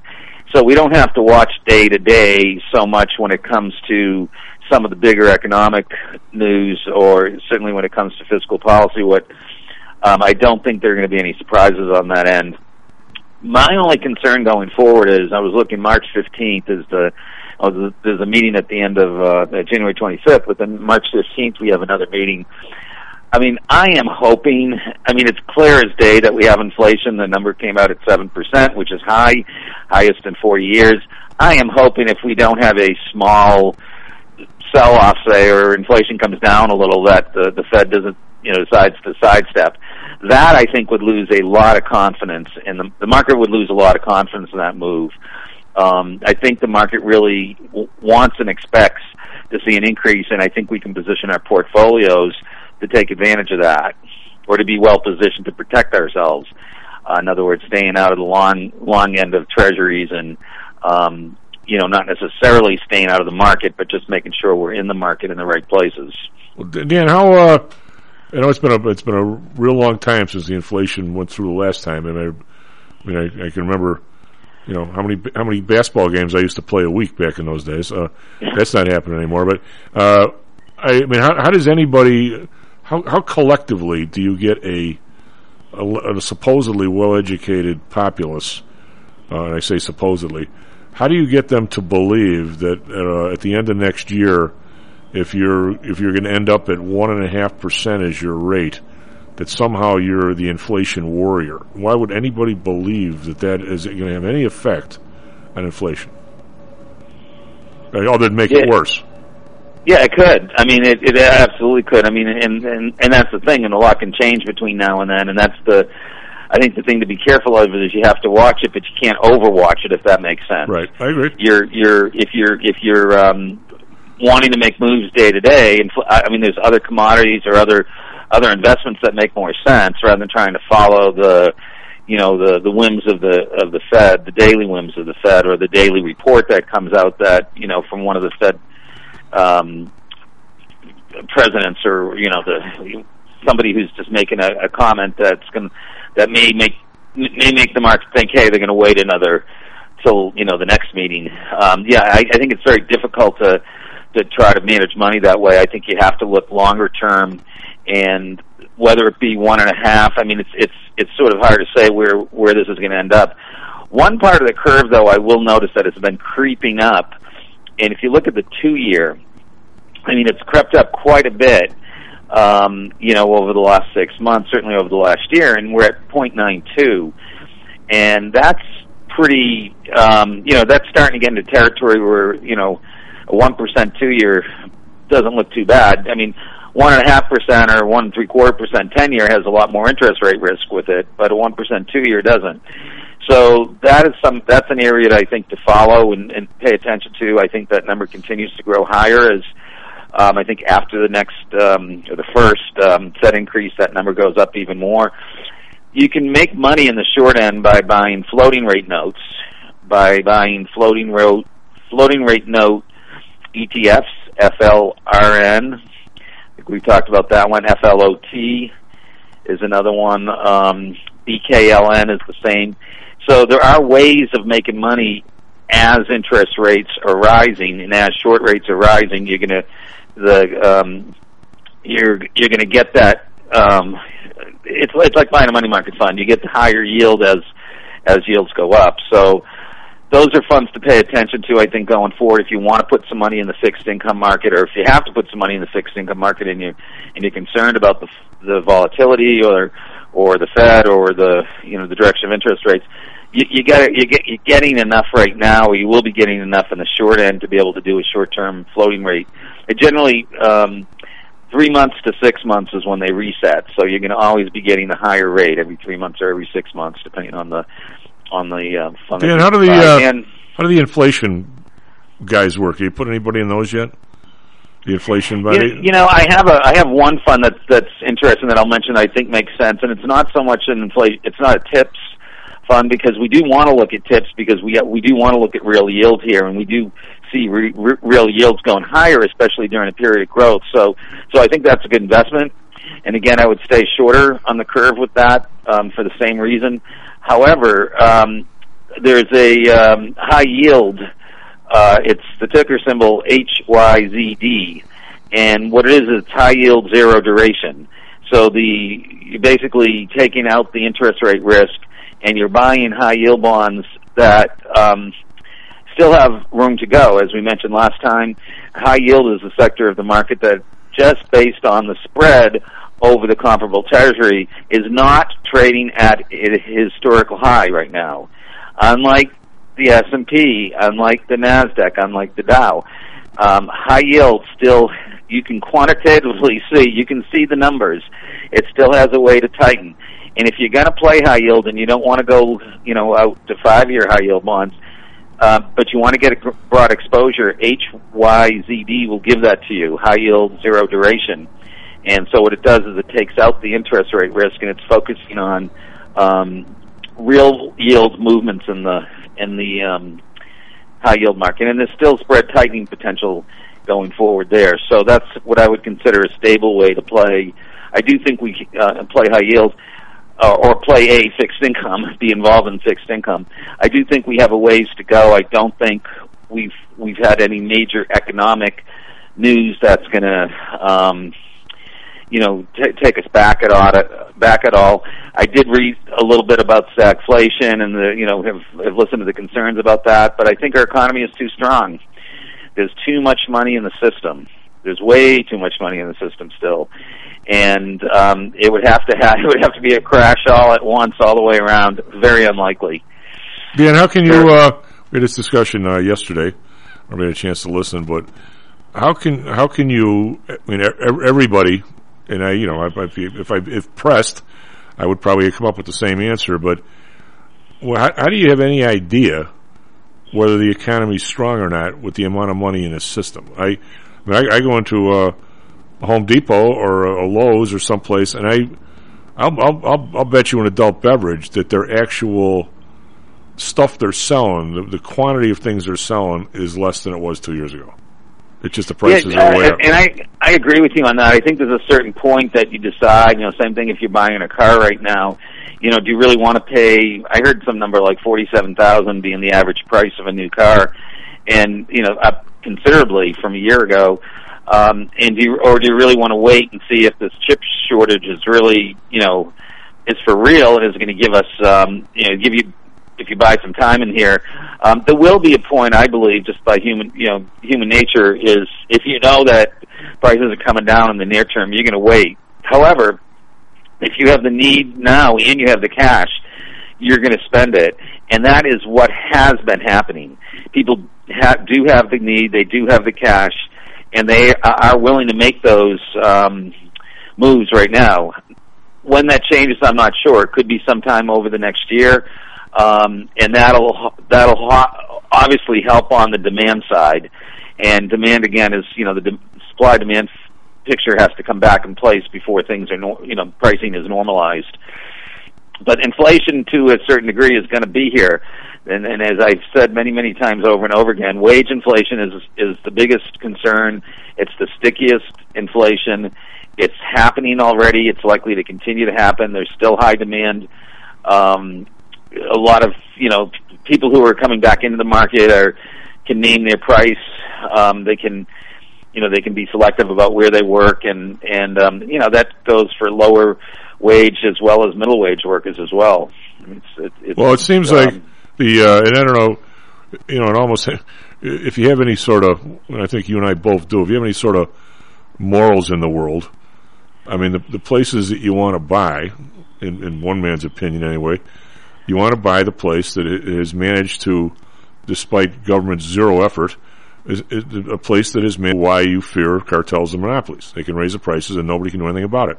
I mean, I, I wonder, I mean, I don't know if I'm a believer in the chip shortage when there's what, two or three chip makers in the world? Right. do, do, I, do I think that the, that there's really a shortage? I don't know. I'm, I'm not that I'm not that young, and I'm not. Here you have fewer players in the market. It's easier to hide, and that's what you have. That, that's what you have to pay attention to. How much of it's real, and how much of it's you know the sort of gouging, if you will, in the in the short run. yeah why are uh, know, how can I say this without being a knucklehead? Maybe I already am a knucklehead. How is it that, that people will, and you just did it, will, will bitch about the gas prices going up some, and and yet I'm going to say to most of the people listening are on the show, the the price of gasoline because we're not none of us are traveling salesmen, uh, is a very modest amount of our discretionary income. I mean, people Sure. people will uh, will rant and rave if the ga- if gas is up twenty cents. Yet, if, if they find out a neighbor or a family member or somebody is in an emergency room for an hour and the bill's ten grand, they just accept Right. it. Or or you go into Home Depot and you see the price of plasterboard is you know eighteen, but it's up twenty two percent in the last month or something. I heard. I mean, why, why, why, Yeah. why is is it just press? I mean, I'm going to say out of virtually all the things we do, uh, and and products we buy, and places we shop, that the gas station is infinitely more competitive than your Lowe's, your Home Depot, uh, Walmart. If you're in a smaller town, there's only one store. I mean, in Chicago, it's different. There's a lot of places. I mean, wh- why don't we understand that as, as people that have allegedly gone to school for a day or two? Right. Yeah. No. Absolutely. I no. I to, I'm totally on board board with you, and and it's and I actually, actually kind of laugh too because relative to what you're paying for for rent or or housing, and housing would include things beyond you know they include repair work if you if you own your house house outright, but they also include things like property taxes and they'll it, it'll include um, you know general maintenance. Uh, you know if you're in an HOA, those those are all going up for different reasons. So your HOA um, fees are going up for for different reasons. So so it's um, yeah, it's widespread inflation, and the numbers are much bigger on items that are much larger, like a home um, or a car. Um, than than your you know the weekly amount that you spend on gas, which you would think, and, and with all the people working from home, that might be more of a variable cost than a than a fixed cost now. Um, so so I agree, but I think it's I think the thing is it's what stands out. It's, Sure it does. it's something that everybody sees. You know, it's it's uh you know once a week or so, or or more often for many people. Um, you know, you you you see see the change, and then um, that that's for whatever reason that's just been you know one of the you know one of the uh, sore spots I guess with consumers. Um, you have to look at the bigger picture, and you have to look at what prices are doing. You have to look at what housing. I think is where you have to start. Um, also, I think you have to look at wages. Um, you know, have wages gone up commensurate with um, prices? And I, I still, th- I don't think we're there. I think there was this huge um, uh, period of time, almost 40 years, where wages were, uh, you know, relatively flat, especially um, with compared to you know inflation and how much your home was worth. Um, you know, when my dad bought his house, you know, right out of school, out of law school, he bought a house that he still lives in today, and I could not have afforded the house he lives in today right out of graduate school. So Oh, sure. you, you have to think about the, the value of money in the in in in you know on, in those terms, and really not on the you know my paying an extra fifty cents at the pump. So uh, you know I'm in total agreement with you. It's it, those of us who are in the business will tend to look big picture. And I don't know about you, but I'm thinking about these things all the time. Oh, yeah. You know, well, how is this related, and why are people reacting like like that? You know, and um, you know what's going to keep things going. And I really think, in, in the end, what's going to keep things going is more people getting back to work, more incentive for people to get back to work, greater incentives for people to get back to work, and work environments that are um, you know that allow workers to perform at their you know at their best, uh, most being the most productive, um, while at the same time keeping costs down. So Well, you- you're right. uh, I- my my hope would be that we get back to a place where work ethic becomes a a an important ethic, and um, work life balance should be, but but work ethic is very very important. I think in getting the the um, uh, expanding the um, economy, continue, you know, the economy continuing to grow, and for people to be more comfortable. I agree, Dan. I, I was doing some uh, work yesterday on, on wages in the last 20, 30 years, and I, I don't know, there, there's got to be a name for it, and maybe you can, in, in the mathematical world, but as, as time goes by and you, you, you, uh, you almost, you almost like you need a reset on just about, on just about all the statistics that you and I look at all the time because they're, they're, they're so far off because of the percentage creep and how, you know, uh, if, for instance, if if, if somebody, uh, you know, your inflation is uh, is you know seven percent or whatever, it's, I think it's a lot higher than that, but that's another story. Uh, but say it's seven, and you say, God, somebody just got a, a raise from ten bucks an hour to eleven. He's ahead of the game.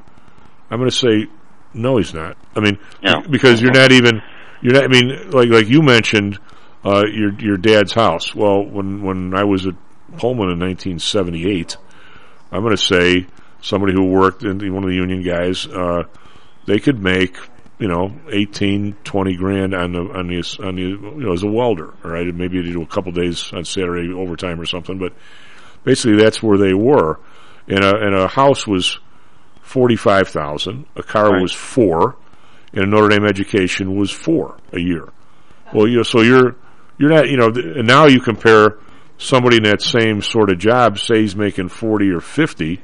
Well, hell, a house is three seventy. A car is forty five if you're lucky. And oh, by the way, the Notre Dame education is seventy. So somehow or another, we, we need to go back over these numbers and reset them. I mean, I was talking to a guy who owns a restaurant last week, and he, God, you know, his cook, I, or I gave him a raise from ten to fifteen. What more does he want? I go, you can't go out of your house now for less than twenty bucks. What's what's the matter with you? you know, plus Yeah. plus you raise the price of the omelets two bucks, and the guy pops out forty omelets an hour. I mean, it's really you're going to give the guy you're going to get eighty more dollars you're getting on his work. You know, not all on his work, obviously, but eighty more dollars you're charging, and, and all, and you're going to want to you want to give the guy all of four of that. Well, keep your shirt buttoned. Don't let your heart pop out of your chest. I mean, I mean, what are you, what are you, what are you doing? I mean, it, we've almost got to the point where we don't even recognize how absurd like a a ten percent raise to somebody making ten bucks even is. I mean, uh, No, absolutely, absolutely, and I think there's, I think the the uh, the the people who are instrumental in making the, making this work are people who are small business owners and large business owners, um, and people that can get down to those to that level and kind of do their, you know, their own math in terms of what it what it costs for that person to live and what really would be a substantial increase. And and, and make you know include incentives that would allow that person to you know whether the incentive be overtime or whether the incentive be you know some health insurance or something else that's going to give that person a you know some other break you know maybe um flexible work hours or something that's going to give that person a little bit of a um a little more incentive so that they can hold on to the good people I think those are really the you know that that that's really where this sort of fallout is going to be with the Great Resignation is getting the good people back in the positions that um, you know have the work ethic, provide you know sort of encouraging that work ethic and encouraging um, that. But there has to be some give on the other side. Right, Dan, we got a dash, buddy. Let's, have a great uh, New Year. You, we weren't on last week because of the COVID stuff hitting the, hitting the Yes. place. Um, let's have a good New Year for us and our clients, so we get more clients. And uh, and because I got room for a few, not too many. We got plenty of them, but uh, a few. We could always use a few more, right? Sure. Especially, Absolutely. especially if they're the, they're the right clients. Yes, absolutely. Take care, buddy. SP Futures Yeah, up 10. The SA Futures up 36. Be right back.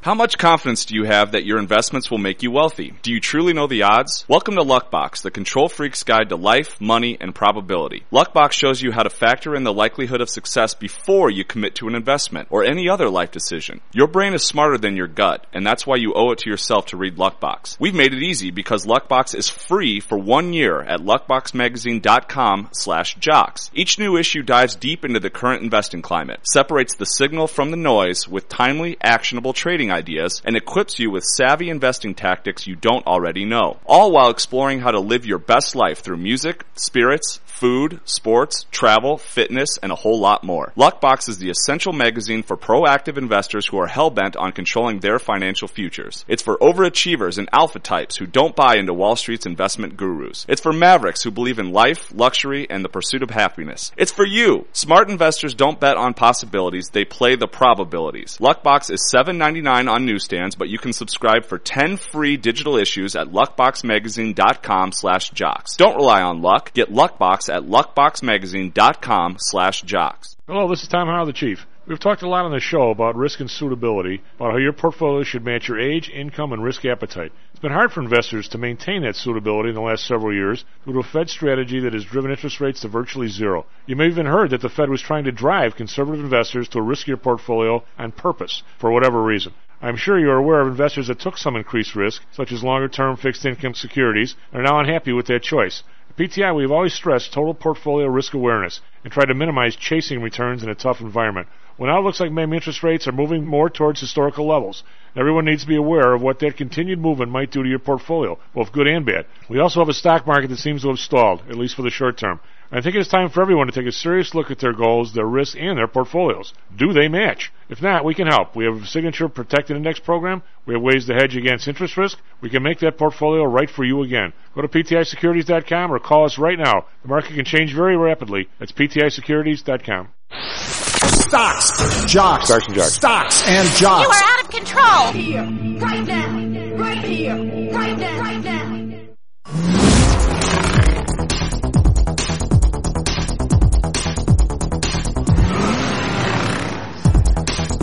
Hello, North Bank Stocks and Jocks. I'm Tom Howell, just from Weber. SP Futures up nine. We have the producer price index came in at a positive 0.2 versus a uh, 0.4 estimated versus 0.8 last month. So that's a uh, CPI was a little hotter than expected, and the PPI is a little cooler than expected. So not sure where that leaves us, but uh, um, it leaves us where it leaves us. How's that for a statement, man? SP future. Well, I- what did I just say? SP futures are uh, up 11, trying to get the Dow futures here.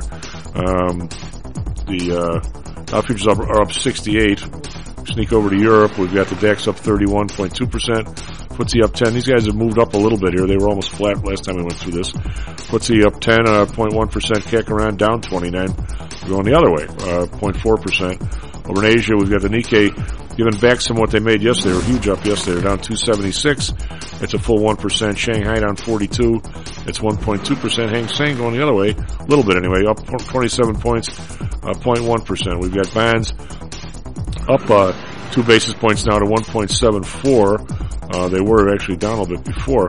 Uh, Bund uh, minus points 0.6. Uh, they're actually down a basis point. Japan is unchanged at positive 0.13. We've got oil down 39 cents, but still over 82 bucks, 82.25. Brent down 19 cents, 84.48. Natural gas down 25 cents, 460. It's still, it went from like 380 to 4, to 490 in about five days. I mean, it's really unbelievable what's going on with natural gas. RBOB uh, unchanged at 238. Uh, gold we're down 650 at 1820. Silver down a penny, 2319. Copper down a penny to 456. And we have uh, Bitcoin up 122 to 43,927 in very quiet trading. Do you got for us? Traffic weather sports, man. 37 minutes past the hour. Good morning once again to everyone out there. We're still uh, pretty quiet out there for a Thursday morning on the area expressways, roadways, and tollways. That earlier crash on the tri-state is all clear.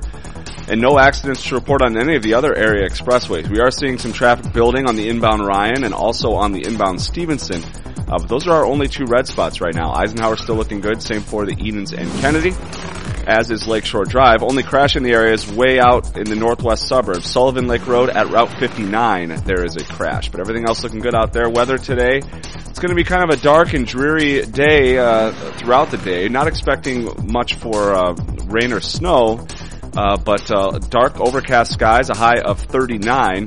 Right now it's cloudy and 38 degrees downtown.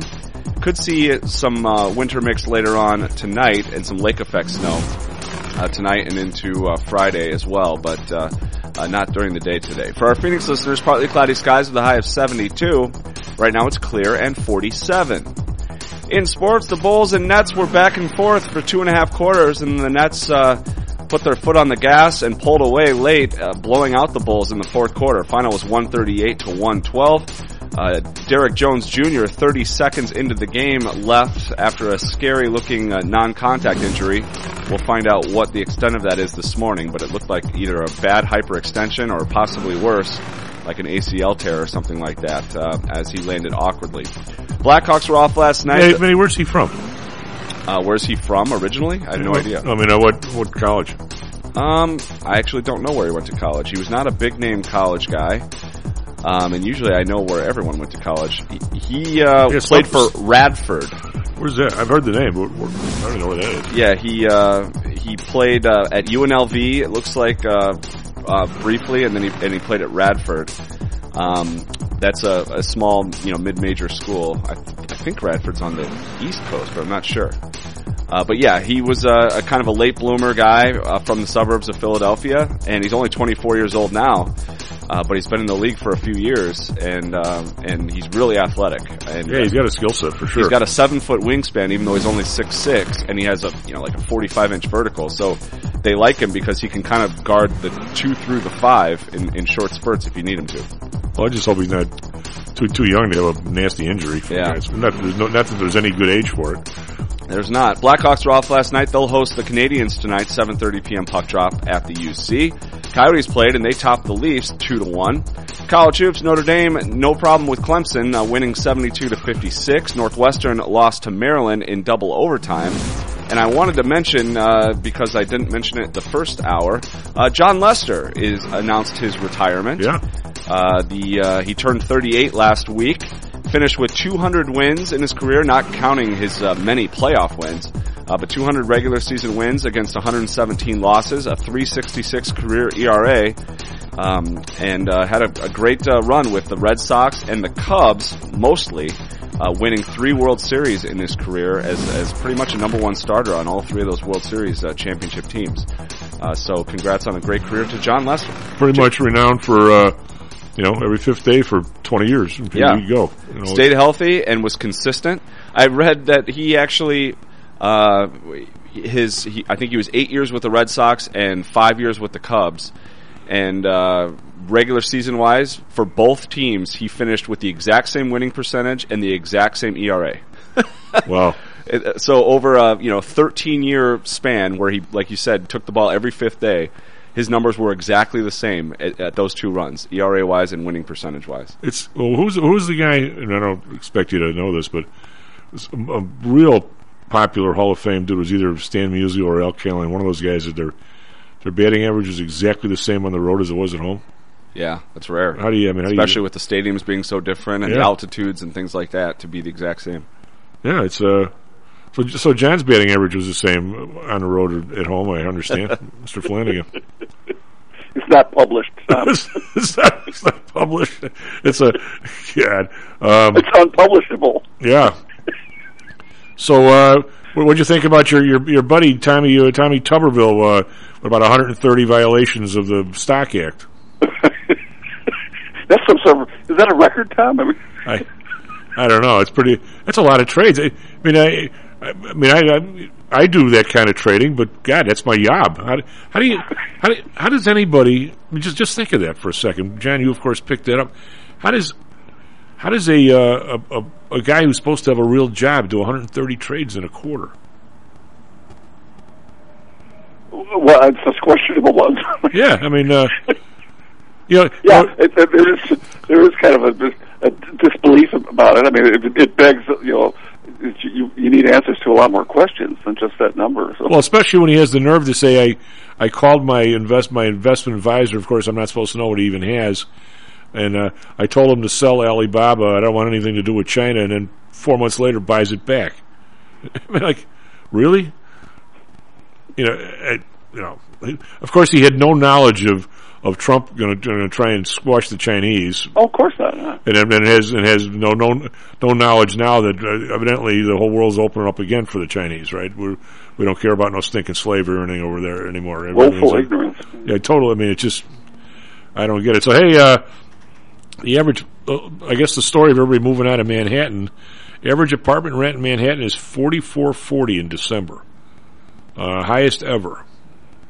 That's a number, Matty. What do you think for like a studio or something? Doesn't, it doesn't say how big the average apartment is. Well, the average apartment I assume would be bigger than a studio, but but still, forty four forty is astronomical. The more But a lot of those apartments have bathtubs sitting in the middle of the kitchen too, like, like a Yeah. lot of places in New York. Yeah, yeah. If you, and if you're on the lower end of that, and you're paying, you know, call it twenty five hundred, which is still a considerable amount for what you're going to get in New York, because like John said, yeah, that's that's the studio with the bathtub in the living room, and and the yeah, you're living in a closet, and you're still paying more than you would pay for a solid, you know, two bedroom in Chicago. the more widely watched. Boy, what, what even is this? Net effective median rent rose to thirty three ninety two. Right, so that's the difference between the mean and the median. All right, highest level for December on record. The report said, while many landlords are trying to work with existing tenants to limit increases, some are being quickly priced out of a market they were finally able to afford in 2020, and now they're being they they, they could move into places, and all of a sudden they're asked to get the hell out. You know, yeah, I saw you for two years, Webby. Get out of here. You know, there you go. I'm sure there's got to be some factor in there for landlords trying to make up for, you know, the months when they had non-performing leases or moratoriums on evictions, and you know, it, it isn't so much that there's a crunch that people are dying to live in New York, but this is what landlords feel they have to charge in order to make up for their past losses, and it's going to squeeze, you know, the the people who are just getting by completely out of the market. So. Well, that's uh that's after tax. So what is that? That's God, it's fifty grand a year in rent. That's a number. Right. And you look at the, the job situation for you know, the, the sort of people who would tolerate living in some of those places. I mean, these are not you know executives with corner offices. A lot of them. So Man, did you ever see the? Uh, uh, you've been to New York a couple times, but you always went with the the, the lovely bride and uh, you know had a nice time. I, I'm- I wouldn't say on every block, but damn near every block in New York, it's like nobody cooks there. Like maybe I don't know if they have full kitchens or what, but virtually every black there's a there's a store, for lack of a better term, with some massive buffet in the thing of every Of course, kind, every yeah. kind of chow you want, and people just go in there. and Load it up and go upstairs and have. There's the Chinese section, the Mexican section, the rib section, the steak section. It's, I think those things. God, who who cooks for that stuff? I mean, how many how many? For those that don't know, Maddie's brother's a, a big time chef. How many? How many? How long would it take him to make like fifty entrees of every every nationality in the world, like every night, for for hundred people to walk in the front door and just walk out with stuff? Yeah, it's a good question. New York is is is so unique in in the U.S. Anyway, it's it's there's no other city in the U.S. like it, and and and for all of those reasons, I love it. Me too. But um, and I've always loved New York and and been there uh, a handful of times and can't wait to go back. And I I went there during COVID even and still enjoyed myself. But um, but they really are making it hard to to to live there, uh, harder than it's ever been, and pricing people out and uh, being crazy with with some of their restrictions. I think compared to other cities. Um, yeah, I think it's too bad because there certain people are, are are potentially ruining one of the great you know U.S. treasures, in my opinion. Well, it, it got to the point where uh, you know, we've had a contributor to the show on time to time, and uh, to the son who uh, went to work in New York, and uh, and he, you know, right out of, I think he went to business school, but I'm, I'm not sure. But he, I mean, his, his starting salary at like Morgan Stanley or somebody, I think was like you know 110 or something, and uh, which is kind of a lot for somebody coming right out of school, or say 120. But if you're paying rent of 50, Yeah, I don't know if how, I don't know if that is a lot in New York. I, I, I bet that's for that that uh, business that industry. That's probably average in New York. I know when I when I got out of school, my buddies, uh, you know what I'm talking about, uh, John. He went to New York. He worked for uh, Manny Hanny, Man- Manufacturers Hanover, which was a big big bank that got bought by somebody. who Got bought by somebody. Got bought by somebody. And I think he, I think his salary. Matter of fact, he was a he was a bartender out on the Cape, and uh, and you know the Cape. Obviously, if you're if you're a bartender out there, you did really well in the summertime. Everybody coming out there, the tourist trade. He, so the bank offers him like some incredible number of like fifteen grand a year or something.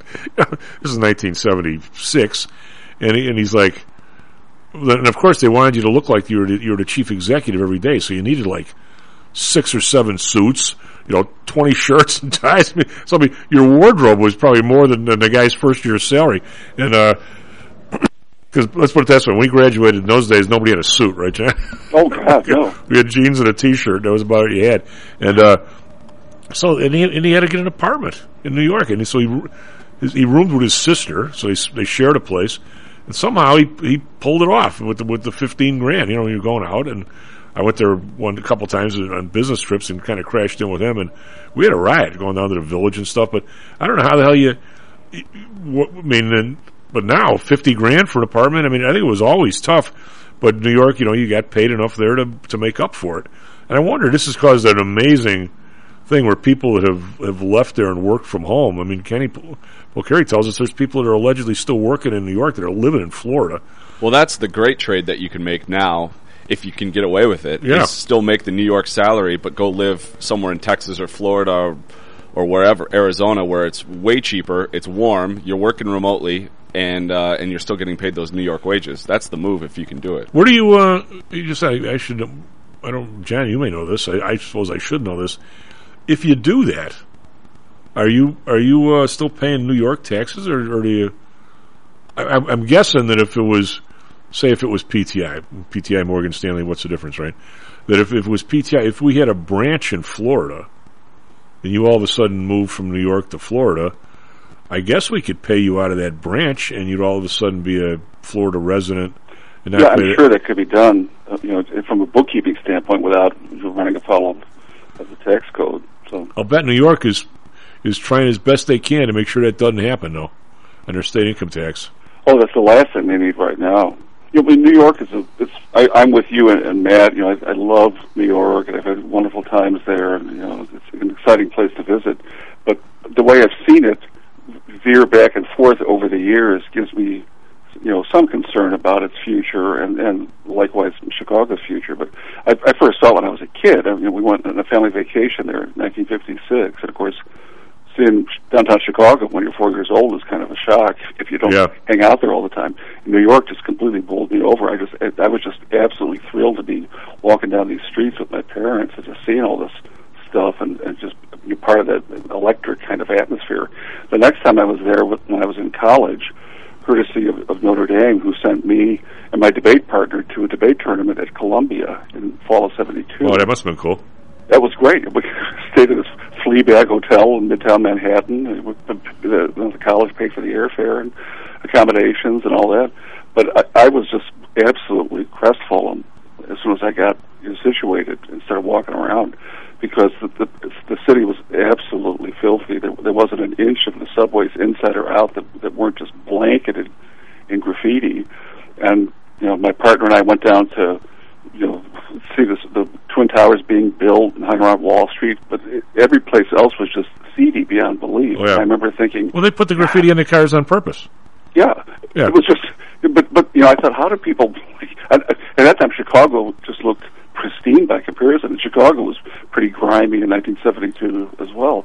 But then later on, you know, when I spent more time there in the 80s and 90s, um, it was a, a completely transformed place. It was just it was like a world class city on every front. I mean, Oh, yeah. and it, I felt safe everywhere I went.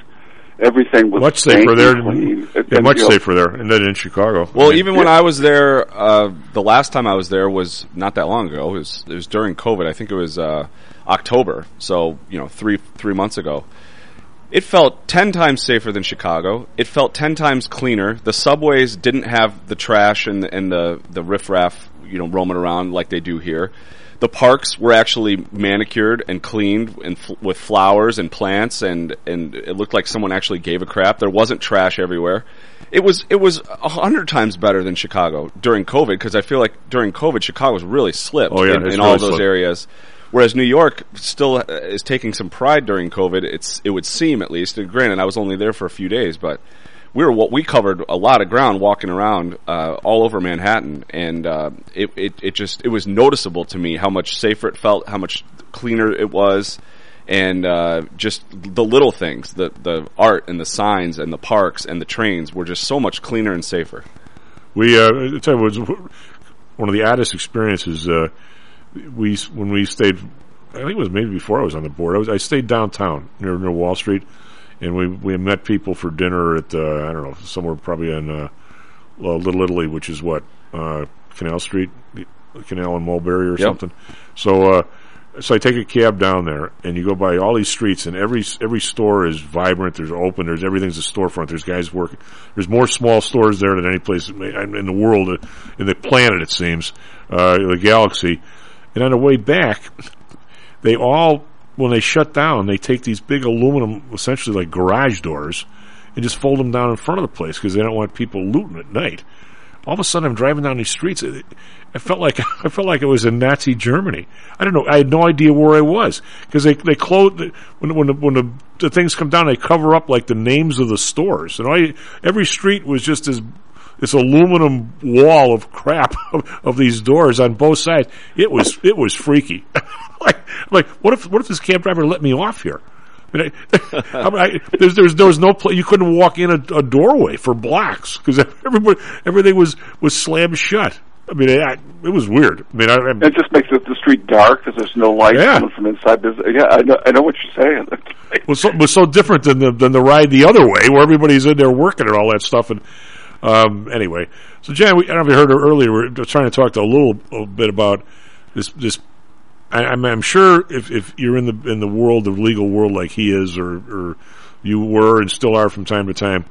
This this prosecut, uh, prosecutorial whatever discretion Discretion. Yeah. um, I tell you what, in my industry, I, I, I think it really sucks. I mean, I mean, where some people, I mean, I, I, I would, I would have real problems prosecuting the guy who- that they just nailed the other day in Chicago, knowing that some senator is walking around making 130 trades in, uh, and, and walking out of meetings making trades. I, I, I, I'd have to, I'd have to say, Judge, let this guy go. I, I, I mean, my, maybe my morals are, are screwed up or something, but I, I have a problem with that. Well, and look at like the, you know the state's attorney in New York, who's you know going to turn armed robbery cases into misdemeanors. Yeah. Talk about discretion. Yeah. I mean, the, the fact that somebody could do that, you just rewrite the criminal code and decide this is a, you know a corner of malfeasance that we don't just pay, we're not going to pay any attention to it. This has just been completely downgraded. Um, it makes you think that you know this is way too much power for any state's attorney or prosecutor to have to just legislate. You know who's going to be prosecuted and for what, and decide a whole class of people formerly, you know, at risk with the law are now just going to be overlooked. I just, it's pretty unbelievable. Well, you, you, It's, it's a dangerous kind of power. That's for sure. But it really is. I and uh, you know, in terms of prosecuting or not prosecuting, I, I was reading that didn't the Illinois legislature just pass that we can uh, that you can now bet on uh, Illinois games in Illinois, Matty? Didn't that just Yeah. happen? Uh, does I mean, you know, John, you and I aren't, aren't 20 years old anymore. Does anybody think that there's zero possibility of a gambler or somebody losing a bunch of money and the, and the guy's kid playing for Illinois and the, and the, and the, and the bookie not going to uh, Illinois and saying, "Hey, buddy, I, I need a you better throw this game because or, or your old man's getting his knee broken." Does anybody think that that like all of a sudden everybody's just cleaner in this world and, and How could they think that, Tom? I mean, the, whole history of gambling is about yeah doing it and round, runs around, you know, a fair system. If you can, if you got the power and um, you have the desire to do it, the, the system is always corruptible. And um, yeah, I mean, how could it not happen? we, we, we're going to have gambling like by the inning and ban- what are you be able to stand at the place at Wrigley now and bet on the next pitch, Matty, or what? Like you were saying, or somebody was saying on your show last week, Tom, that you know, how long are these games going to take? yeah, yes, when, Six hours for, for you know single header.